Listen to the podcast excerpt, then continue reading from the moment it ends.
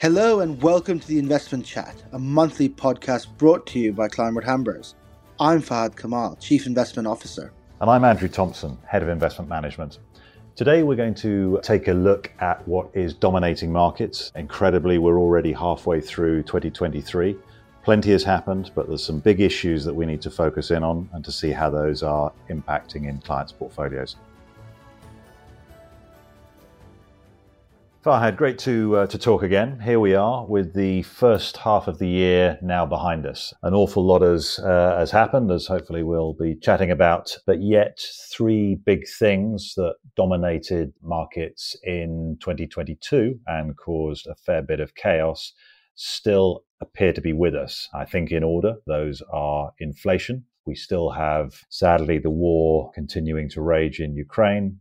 And also, we have, thirdly, global populations are still, to greater or lesser degrees, grappling with a, a cost of living crisis. Fahad, what do you think is the is, is the dominant issue of the day, and what's your interpretation of it? The months seem to be coming by thick and fast, and you're right. I mean, once again, here we are halfway through the year. But the one thing that's not changed is our entire obsession with inflation, where the current prints are, what is the state of price pressures across the global economy, etc. So all of that remains very much the same, but there is good news, uh, okay? And clearly, equity markets uh, have been reflecting that of late, which is that we are undeniably downtrending everywhere when it comes to headline inflation. Okay, last year the US peaked at almost 10%, Europe uh, peaked above 10%, etc. And in both of those major geographies, the US now sees an inflation print of 4%. Europe is is uh, 5.5%. So clearly, you know, it, it has more than halved across both of those major geographies. The UK is a big outlier in that sense, where our inflation remains very obdurate and high. There are some local idiosyncratic reasons for that. Partially, it's got to do with a very tight labor supply in the UK. It also has to do with sterling, which has been very weak over the last year. Uh, and given that we import huge amounts of energy and food, that tends to linger. It also has something to do with our with the shape of our mortgage market, which tends to be much more sensitive to rates. But the UK, once again, is really a, an outlier. The global picture is one where inflation is much more, uh, much more under control today than it has been. But obviously, you know, the big caveat is do not go out and, and perform a victory dance quite yet. A lot of the reason why inflation is lower in much of the world today is simply because we are now a year out from the chaos of the immediate invasion of the Ukraine uh, by Russia. That saw energy prices spike. That saw uh, once again a big uh, spike in, in food prices as well. And a lot of those things have now come out of the calculations. So much of today's uh, lower uh, prices and lower inflation rates are a result of positive base effects. The inflation fight has now actually gone to different fronts. It's gone away from energy and, and, and, and food and such things, and it's gone towards services.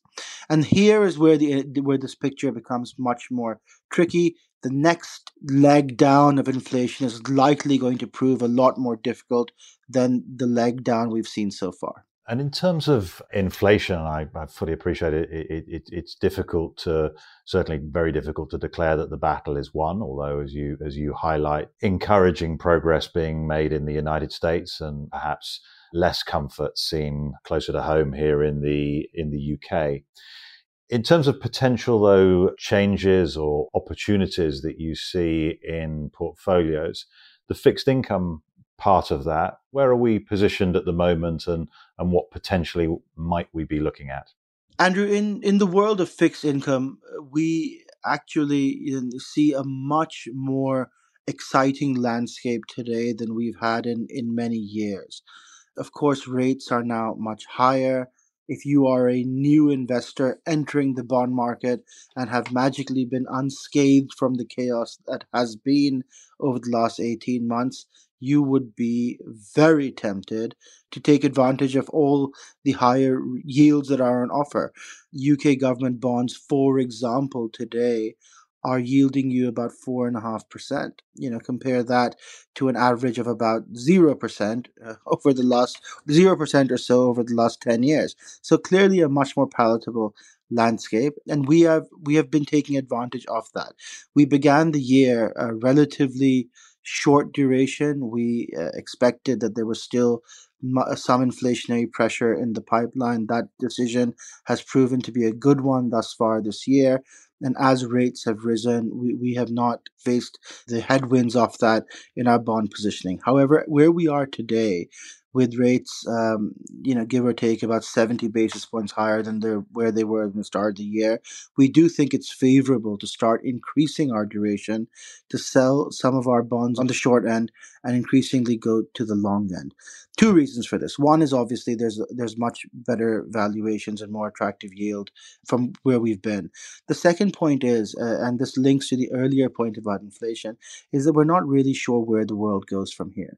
There is clearly a more optimistic base case, which assumes that we can achieve what's known uh, colloquially as a soft landing, where all of the central bank tightening and all of the increased rates that we've seen in the system doesn't end up causing a recession. And actually, all it does is it applies brakes to the economy, slows us down a bit, allows inflation to settle back down to normal, but doesn't do much more harm than that.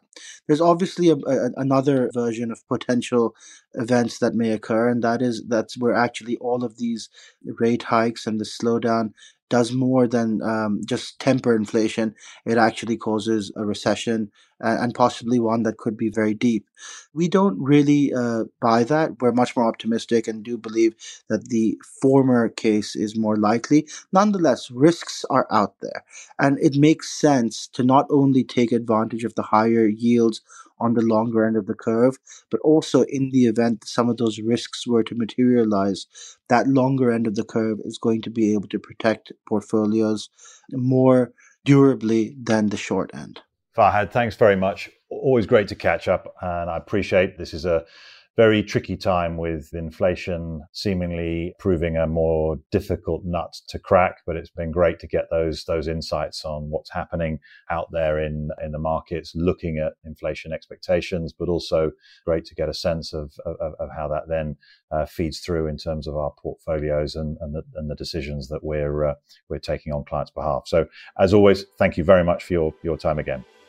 Thank you for listening to this month's episode of the Investment Chat. We'll be back next month for a regular investment update, so do make sure you join us by clicking the follow button wherever you're listening to this right now. Every new episode will land straight on your device as soon as it's available. Until then, thank you for listening. Goodbye.